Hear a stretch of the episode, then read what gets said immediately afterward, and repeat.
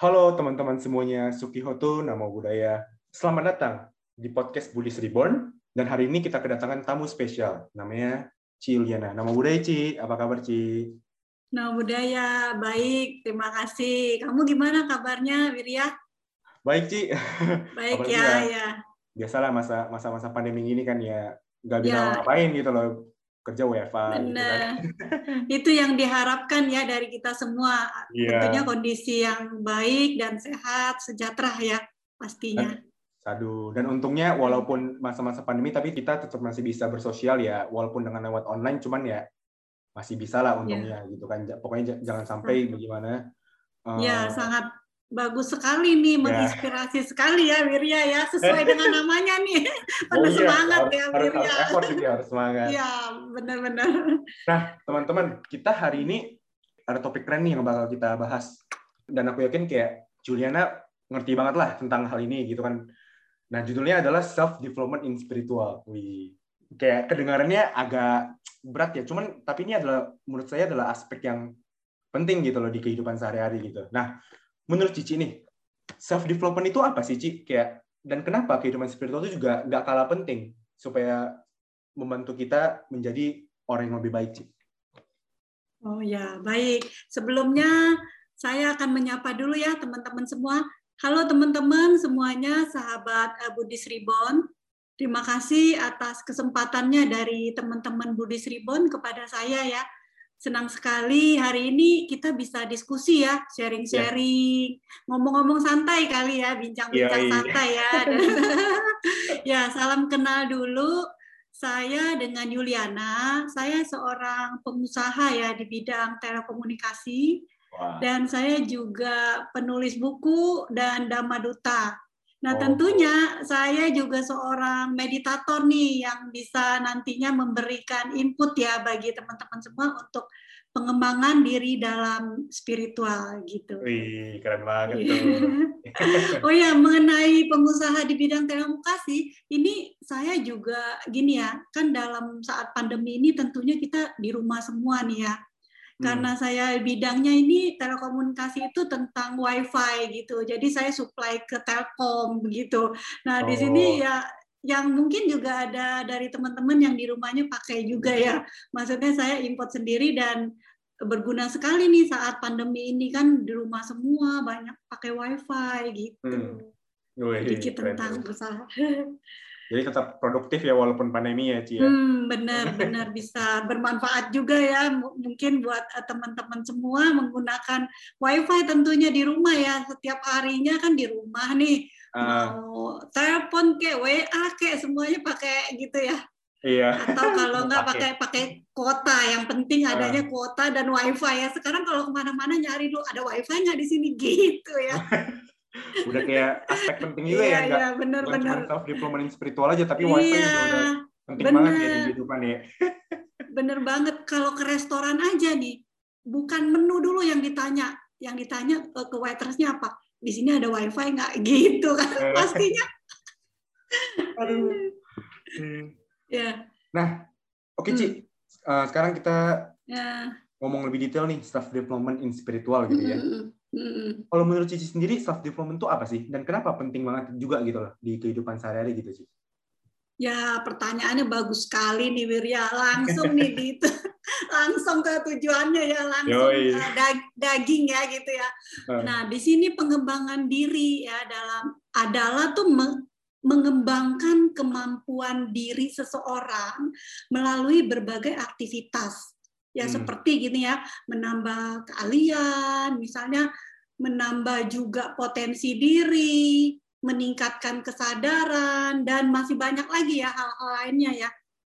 Intinya pengembangan diri itu adalah suatu proses yang bisa membantu kita menjadi pribadi yang lebih baik dari diri kita sebelumnya. Itu pengembangan diri ya. Jadi nah, dalam jadi kita itu mau meningkatkan, mengembangkan diri itu apa? Jangan kita bandingin dari orang lain gitu, dari diri kita sendiri dulu. Pengembangan diri kita nih, oh kita nih seberapa gitu. Nah, untuk mengembangkan diri kita menjadi lebih baik, jangan kita bandingin dengan orang lain. Nanti kita akan kecewa begitu. Jadi bandingkan diri kita yang sebelumnya dengan diri kita yang sekarang. Begitu. Yoi, keren banget nih. Nah, mengenai kenapa tadi kamu tanya kenapa kehidupan spiritual itu penting ya. Di sini kan pengembangan diri itu banyak juga ya aspeknya, misalnya mental, sosial, emosional, spiritual. Nah, di sini yang kamu tanyakan tentunya berkaitan dengan topik ini ya, yaitu kehidupan spiritual. Itu penting karena ya dalam kehidupan kita sehari-hari ini loh, banyak sekali apalagi saat pandemi ini ya. Mungkin kita karena di rumah aja gitu. Jadi galau, banyak hal-hal yang membuat kita yang kita inginkan tuh tidak bisa kita jalani. Misalnya kan hobinya jalan-jalan misalnya ke mall atau shopping atau ya misalnya liburan kan tentunya pada saat pandemi kan nggak bisa ya. Nah ini sangat penting sekali spiritual ini karena dengan spiritual kita tuh bisa membuat diri kita ini, batin kita ini lebih tidak tergoyahkan dengan hal-hal yang membuat kita ya galau itu. Nah, untuk yang menjadikan spiritual itu bisa dilakukan misalnya dengan meditasi, berdoa, atau membaca kitab suci, atau ya membuat me time untuk diri kita sendiri ya di rumah tentunya ya. Ini kan karena pada saat pandemi, jadi spiritualnya yang saya bicarakan tentang pandemi ini ya. Jadi kalau misal kenapa ini penting nih, Sang Buddha mengajarkan kita meditasi itu sangat penting karena apa? Hidup di saat ini. Ketika kita menyadari bahwa hidup di saat ini penting loh. Kita nggak menghayal ke yang lalu, misalnya aduh saya pengen di jalan-jalan. Menghayal yang ke depan, misalnya nantinya gimana nih setelah pandemi saya jalan kemana. Nah, itu yang membuat kita menderita. Ya. Makanya kita perlunya spiritual ini untuk hidup di saat ini menjadi diri kita lebih baik lagi ya tentunya. Gitu ya. Jadi walaupun di masa-masa pandemi memang kita nggak bisa ngapa-ngapain gitu, tapi tetap harus berada di kita yang stabil ya gitu. Jadi nggak boleh terpaku sama hal-hal negatif di sekitar walaupun ya memang kadang kita ngelakuin apa kayak susah gitu rasanya gitu ya. Karena dengan peningkatan spiritual kita, kan kesadaran kita bertambah ya. Ketika kesadaran kita bertambah, itu yang membuat kita itu bisa mengembangkan diri kita itu menjadi lebih baik gitu loh. Jadi kita kan biasanya nih kita suka mengeluh nih, aduh kondisi seperti ini gimana? Nah, ketika kesadaran kita baik, kan kita dengan spiritual tenang nih, misalnya meditasi atau apa. Nah, itu membuat pikiran kita kan tenang. Kita tuh bisa mengetahui apa sih pengembangan diri kita yang perlu pada saat sekarang gitu loh. Nah itu membuat kita juga lebih baik gitu. Walaupun di rumah ya, misalnya nih, seperti nih anak saya nih ya, wanita kan tentunya. Nah, ketika di rumah apa ya hobinya masak, ya udah masak, pengembangan dirinya itu belajar gitu kan. Nah juga maksudnya membuat keluarga di rumah juga seneng kan tentunya kan dengan hasil masakannya yang tadinya kita nggak ya jadi jago loh, masak spaghetti lah, masak bistik gitu. Jadi ini jadi ya maksudnya suatu hal yang positif ya tentunya. Bukan berarti ya masa pandemi bukan menjadi alasan untuk kita tidak bisa improve gitu kan, kayak justru harus gimana pun tuh kita harus bisa improve, bisa belajar skill baru, tarik positif gitu ya Ci ya.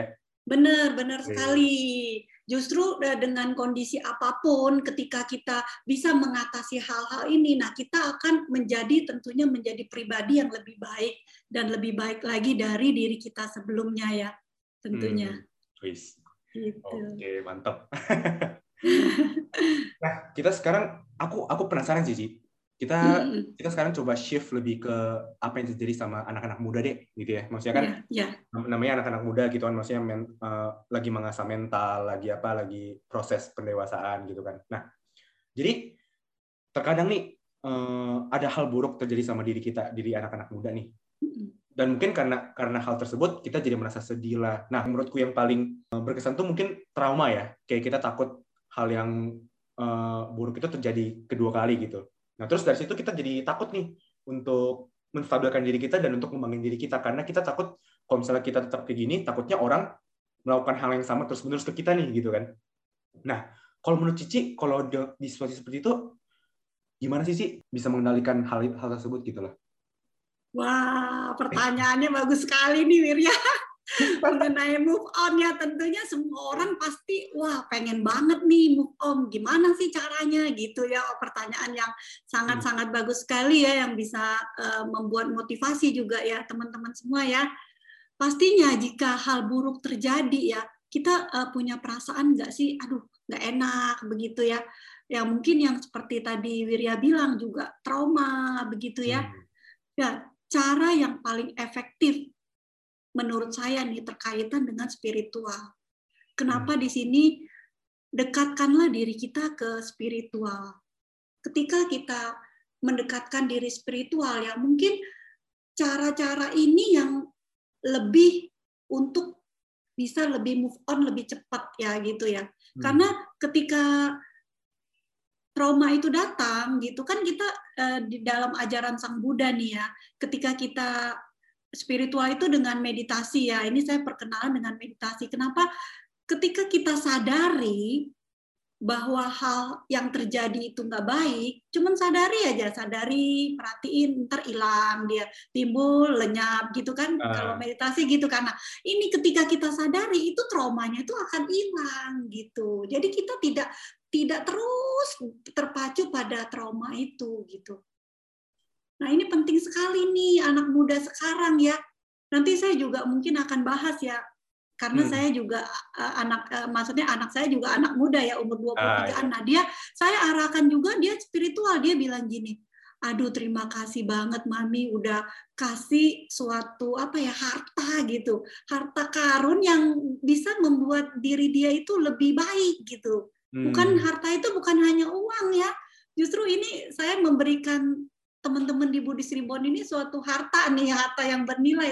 Tentunya kalau kita jalani dengan serius ya, spiritual dengan meditasi ini, itu akan membuat diri kita itu merasa, wah ini suatu hal yang tidak terbayangkan begitu. Memang ajaran Sang Buddha ini, kita dalam agama Buddha ya, sayang kalau nggak coba ya, kalau nggak mencicipin meditasi itu sayang banget, rugi gitu. Kayaknya apa, kehidupan sekarang ini kan udah terlahir sebagai manusia, apalagi mengenal dhamma ya.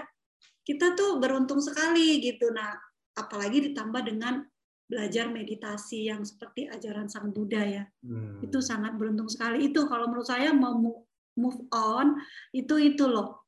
Jadi baiknya tuh jangan menunggu, tunggu hal-hal yang kurang baik terjadi, tunggu ada trauma terjadi, baru deh kita arah ke spiritual. Dari sekarang misalnya nih, aduh saya belum, amit-amit nih, jangan-jangan nih ketiban bencana yang atau trauma karma buruk gitu ya, belajar dari sekarang gitu. Jadi kita tuh udah mempersiapkan benteng loh, benteng untuk diri kita. Jangan ya kalau misalnya udah terlanjur trauma, ya bisa gitu. Cuman kalau sudah terlanjur trauma itu tentunya tidak semudah jika kita belum kenapa-kenapa nih, lagi baik-baik aja belajar. Itu tentunya lebih cepat nanti dibanding kita udah trauma gitu.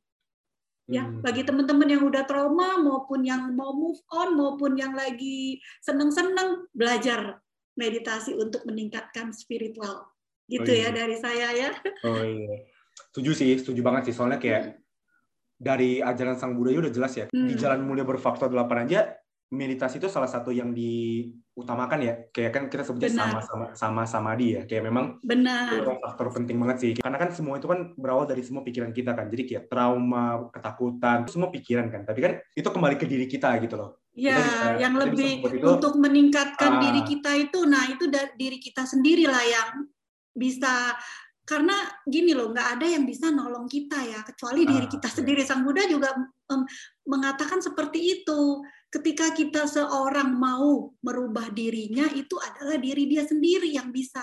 Kita ini sebagai masukan aja ya, input ya. Tapi kalau orangnya sendiri nggak mau berubah ya nggak bisa. Jadi harus dari diri sendiri. Betul. Harus benar-benar dari niat diri sendiri ya. Niat, bener. Tekad. tekad diri sendiri gitu. Dengan tekad cetana yang baik pasti bisa berubah, dan kalau ada keinginan pasti. Pasti bisa berubah gitu kan. Iya, pasti. Ya, setuju banget sih ya, Bro. Nah, tadi kan kita ngomongin tentang move on ya, tentang galau. Nah, sekarang kita ngomongin tentang di kehidupan deh, terutama untuk anak-anak muda nih, untuk khususnya aku gitu kan, khususnya teman-teman di Buddhist Reborn gitu kan.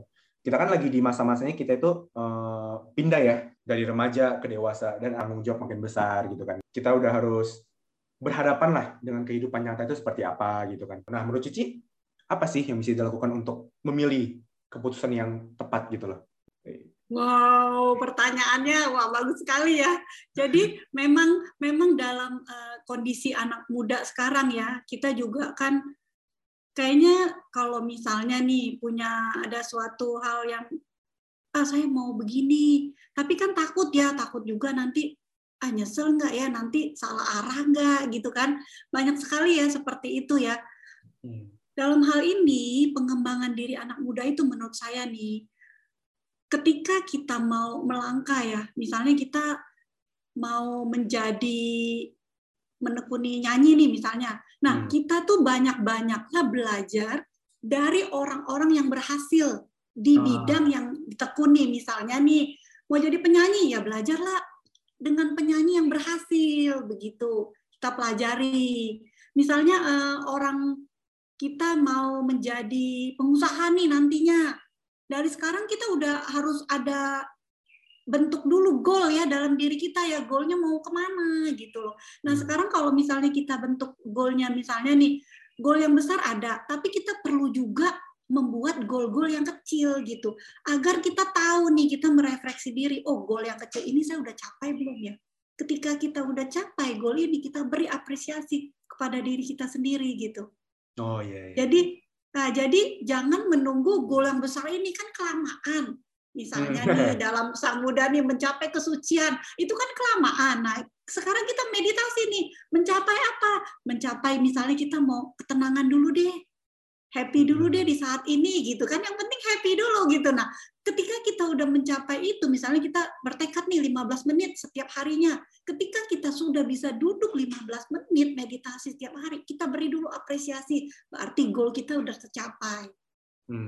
Begitu. Nah, jadi dari sini kalau saya bilang nih, kalau misalnya untuk supaya kita tuh tidak salah arah ya, itu jadi sebaiknya kita, kalau misalnya nih, kalau menurut saya ya, orang tua itu sangat penting. Kita diskusikan dulu ke orang tua.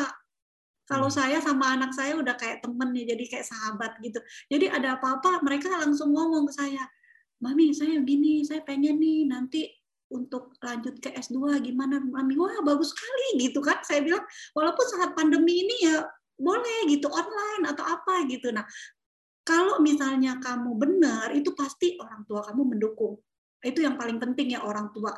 Dan misalnya nih, belum ada solusi nih dari orang tua, kamu bisa tanya ke orang yang kamu anggap pengetahuannya lebih banyak dan juga bisa mengarahkan yang benar. Itu bisa juga ya. Jadi kita nantinya kan ada masukan tuh dari orang-orang yang sudah berpengalaman tentunya. Nah, itu membuat kita itu akan lebih terarah ya. Dan mungkin ke depannya kalaupun ada salah ambil keputusan ya tidak nyesel-nyesel banget, kan udah diarahin gitu kan. Yeah. Tentunya pasti ada kemenangan dan pasti ada kekalahan. Nggak mungkin orang sukses terus gitu. Nah, itu harus diingat juga ya. Dalam ajaran Sang Buddha juga dibilang anicca ya. Jadi ketika kita sudah arahnya udah kita arahkan dengan benar, tapi masih tidak berhasil juga, bukan berarti kita gagal. Karena pengalaman adalah harta yang terbesar ya untuk kemajuan diri kita tentunya ya. Gitu. Iya. Setuju banget sih. Kayak berarti maksudnya intinya kan tuh kita boleh untuk bermimpi tinggi, bermimpi besar, cuman kan kita boleh start with something small gitu ya, kayak apa? Ya. Baby steps lah, step by step. Kayak jadi terus setiap step yang kita lakukan, ya maksudnya kita OTW lah ke sana gitu. Tapi kan tetap benar. Jadi kita ada arah yang kecilnya gitu kan? Ya, ada arah yang kecil-kecil gitu loh. Jadi setiap kita melangkah yang kecil itu kita ini udah berhasil nih, kita maju lagi gitu. Jangan hanya buat goal yang besar satu, tapi yang kecil-kecilnya kita lalai gitu. Jadi goal yang besar ini harus ada gitu ya. Misalnya nanti saya mau jadi pengusaha sukses gitu. Nah, apa aja yang saya lakukan? Goal-goal kecil ini penting untuk menunjang tercapainya goal yang besar. Iya, betul. Kayak ini aku juga udah banyak dengar lah, dan memang semua kata-katanya sama gitu, kayak apa? Jadi memang ini tuh udah apa ya? Penting lah gitu kan. Karena kayak dari quotes-nya kalau Ci tahu quotes-nya Lause gitu kan, dia juga ngomong gitu kayak sebuah perjalanan yang apa ya? Kemarin aku lupa deh.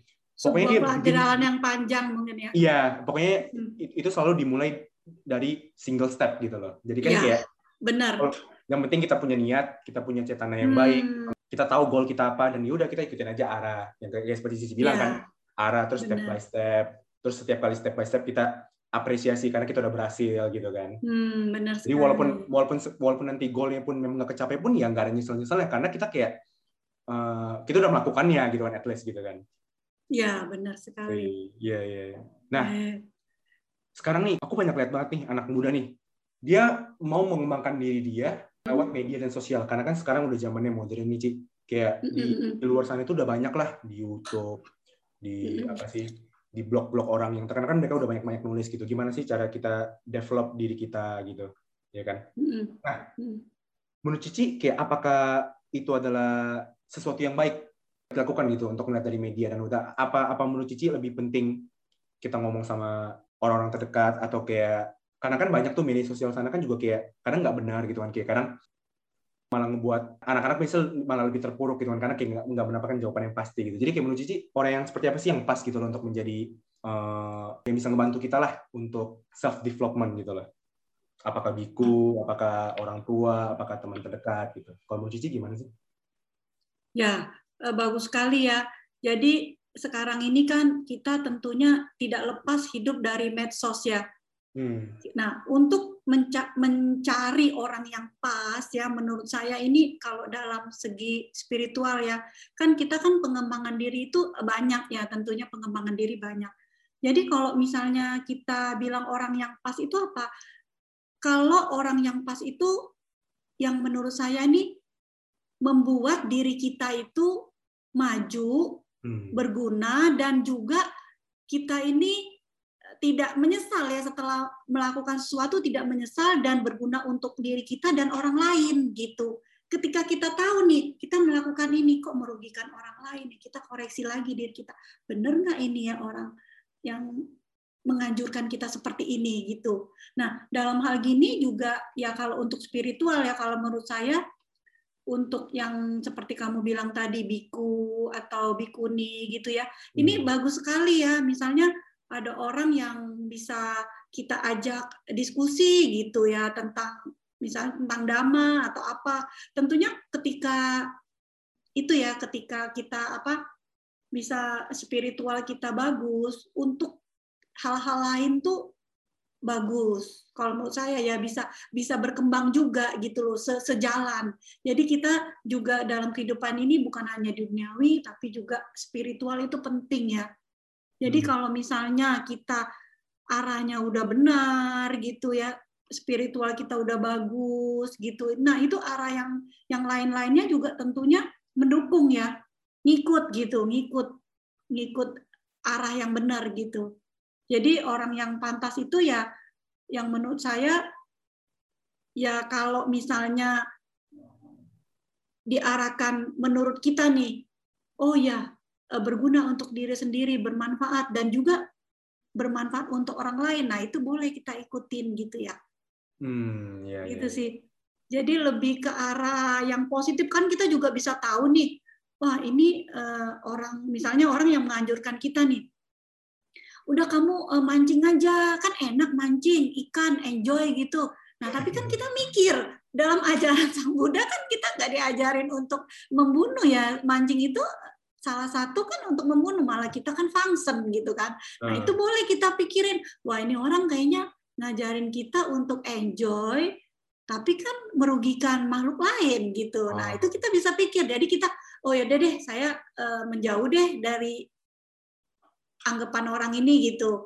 Berteman boleh, tapi jangan sampai kita terpengaruh ya Biasanya kalau dibilangin kita bergaul dengan siapa akan menjadi apa. Nah itu. Jadi ibaratnya kalau misalnya kita bergaul dengan orang yang suka mancing gitu, terpengaruh nggak sih lama-lama? Oh, iya. Nah, tentunya terpengaruh ya. Jadi kita harus mencari juga, harus bijaksana juga ya. Dalam ajaran Sang Buddha kan dibilangin bijaksana juga, mencari arah yang orang yang pas untuk menjadi panutan kita gitu ya. Iya, betul-betul. Jadi kayak kita pun juga tetap harus memilih lah yang mana sih memang bagus untuk kita, yang mana yang memang berdampak positif, yang nggak bagus, yang negatif kan buat apa kita capek-capek ikutin gitu kan, yang nggak ada khasiatnya sama kita gitu kan. Ya, benar. Ya, Sang Buddha juga mengajarkan jika tidak ada orang yang bisa berjalan bersama kita, membimbing kita baik, kita jalan sendiri nggak apa-apa. Gitu dalam ajaran Sang Buddha ya. Jadi kita tetap mengarahkan, walaupun nih nggak ada nih orang yang ini sama kita nih, kita berjalan sendiri asal apa yang kita lakukan itu untuk kebaikan kita dan untuk kebaikan orang lain tentunya ya, makhluk lain juga gitu. Iya. Betul. Nah, untuk menutupi podcast kita di pagi hari ini nih, Cici ada nggak sih kayak tips atau saran menurut Cici, maksudnya menurut pengalaman Cici sendiri, maksudnya waktu masa-masa pertama misalnya Cici merintis menjadi seorang pengusaha dan sampai sekarang udah sukses, maksudnya jadi Dhamma Duta, jadi kayak sekarang tuh sharing kebaikan ke orang lain gitu kan. Nah, Cici ada nggak sih tips untuk anak-anak muda yang bisa membantu kita itu self develop gitu loh? Apa sih cara Cici gitu loh? Kayak secretnya Cici itu apa sih gitu loh? Kayak yang membuat Cici itu bisa jadi orang yang Cici sekarang gitu loh. Ya, ya, ini banget ya. Jadi saya tuh, kalau menurut saya nih yang penting ya, pertama kita itu harus happy. Kenapa saya bilang gini ya? Jadi saya tuh pertama kenapa saya mau menjadi Dhamma Duta ya? Karena saya ngerasa kok happy ya gitu ya. Jadi apa yang saya lakukan ini bisa membuat diri saya itu lebih berkembang gitu, mengembangkan diri saya menjadi lebih baik gitu. Tentunya dengan saya menjadi Dharma Duta misalnya ya, saya berbagi gini, pengetahuan kebijaksanaan saya juga bertambah ya. Saya kan belajar tentunya, berbagi ini dengan ya motivasi saya untuk lebih bahagia ya. Saya lebih gimana ya, lebih bahagia untuk menjadi bisa berbagi dengan apa yang saya miliki gitu. Tadinya saya ini sebenarnya orangnya gini, takut banget tuh, takut ilmunya diambil orang gitu, atau takut dikenal orang gitu kan. Nah tapi setelah saya belajar dari ini ya, banyak hal dalam Sang Buddha, apalagi di spiritual ya, ternyata berbagi itu justru bukan, ilmu kita bukan berkurang loh, malah bertambah gitu. Nah ini makanya untuk anak-anak muda ya, banyak sekali hal-hal yang bisa dipelajari mungkin di sini ya, juga dalam hal ini misalnya nih dalam spiritual ya, gimana sih caranya kita mau ini, sedangkan kan kita nggak tahu nih arah spiritual. Nah bisa juga ini ya, di apa namanya, belajar meditasi dulu dari awal. Misalnya nih ada nih di tempat nih, di saya ada rekomendasi anak saya ngikut di Bali Usada nih. Ini bagus sekali ya. Jadi pengembangan meditasi juga untuk kesehatan juga gitu ya. Bisa dilihat di webnya www.baliusada.com. Nah, di sini ya, di sini diajari juga nih, ada nomor teleponnya. Mau nggak nih buat informasi? Boleh ya? 08 16 57 12 53. Nah, itu WA-nya Bali Usada. Bisa maksudnya ini ya. Jadi di sini ini di waktu sebelum pandemi sih, ini di itu ya, di Bali ya. Tempatnya di Bali gitu. Nah, ini banyak sekali. Jadi banyak yang bisa didapatkan gitu. Atau mau meditasi tempat lain misalnya, kan banyak sekarang tuh di YouTube. Di ini juga ya, maksudnya di Zoom nah, dengan Bante Santacito gitu, atau Bhante Utamo ya. Bante Utamo di Blitar ya, saya juga pernah ke sana sih, Bante Utamo di Blitar waktu sebelum pandemi gitu. Nah di situ pengembangan diri sangat bagus sekali ya. Atau di Lembang nih Wisma Kusalayaani ya, Ayah Santini gitu. Itu tergantung dari kita yang mana yang cocok ya. Karena meditasi ini ya memang dibilangin ajaran Sang Buddha cocok-cocokan ya. Ada yang bisa napas gitu, perhatiin napas. Banyak sekali hal-hal yang positif yang kita dapat tentunya ya dengan belajar. Nah pastinya belajar itu dengan guru yang berpengalaman ya. Ketika dengan guru yang berpengalaman, kita tuh lebih yakin juga, keyakinan kita harus ada dulu nih. Terus kita juga harus niat ya, tekad kita akan berubah, mengembangkan diri menjadi lebih baik gitu ya. Nah, di sini ya, yuk teman-teman Buddhist Reborn, kita tingkatkan nih kebiasaan-kebiasaan yang membuat hidup kita lebih baik, ke arah yang positif, gitu. Pengembangan diri yang spiritual ya harus kita tingkatkan. Ya, jadi mari kita jalankan hidup ini dengan pengembangan diri dalam spiritual. Tentunya manfaat dalam kehidupan ini kita akan lebih sejahtera dan lebih bahagia ya. Gitu. Ini sebagai penutup dari saya nih ada ini ya, dalam kondisi apapun dengan pikiran positif dan berkesadaran maka kita akan menempatkan dan lebih memaksimalkan diri menjadi lebih baik. Ya, gitu ya. Sekian teman-teman Buddhist Reborn sharing dari saya. Semoga bermanfaat ya untuk semuanya. Suki Hotu, Namo Budaya ya. Aduh, terima kasih. Namo Budaya. Ya. Nah tuh guys, teman-teman semuanya, ada advice keren banget nih yang baru saja dikasih Ci Yuliana. Semoga juga memang dengan adanya podcast, dengan adanya sharing-sharing kita seperti ini, sharing-sharing kehidupan, sharing-sharing pengalaman, semoga ini ada berdampak positif untuk kita semua dan semua teman-teman di Buddhist Reborn. Jadi kita sebagai anak muda dari sekarang udah harus semangat. Lakukan yang terbaik lah, Wirya gitu kan. Bener, Wirya sesuai dengan nama moderator kita hari ini ya, Wirya ya. Semangat terus ya setiap saatnya gitu ya. Dan hidup di saat ini tentunya itu penting banget ya. Iya betul banget tuh. Ya kalau begitu kita selesaikan di sini. Terima kasih banget Ci Yuliana udah mau menyempatkan dirinya untuk ikutan podcast di Buddhist Reborn dan minta maaf juga kalau ada kesalahan kata, ada kesalahan kalimat yang tidak berkenan gitu kan. Dan semoga sharing ini bisa membantu lah kita semua untuk anak-anak yang melihat dan mendengar podcast hari ini. Ya, jadi saya tutupin dengan Suki Hotu, Namo Budaya. Terima kasih banyak Ci. Ya, terima kasih Suki Hotu, Namo Budaya. Ya.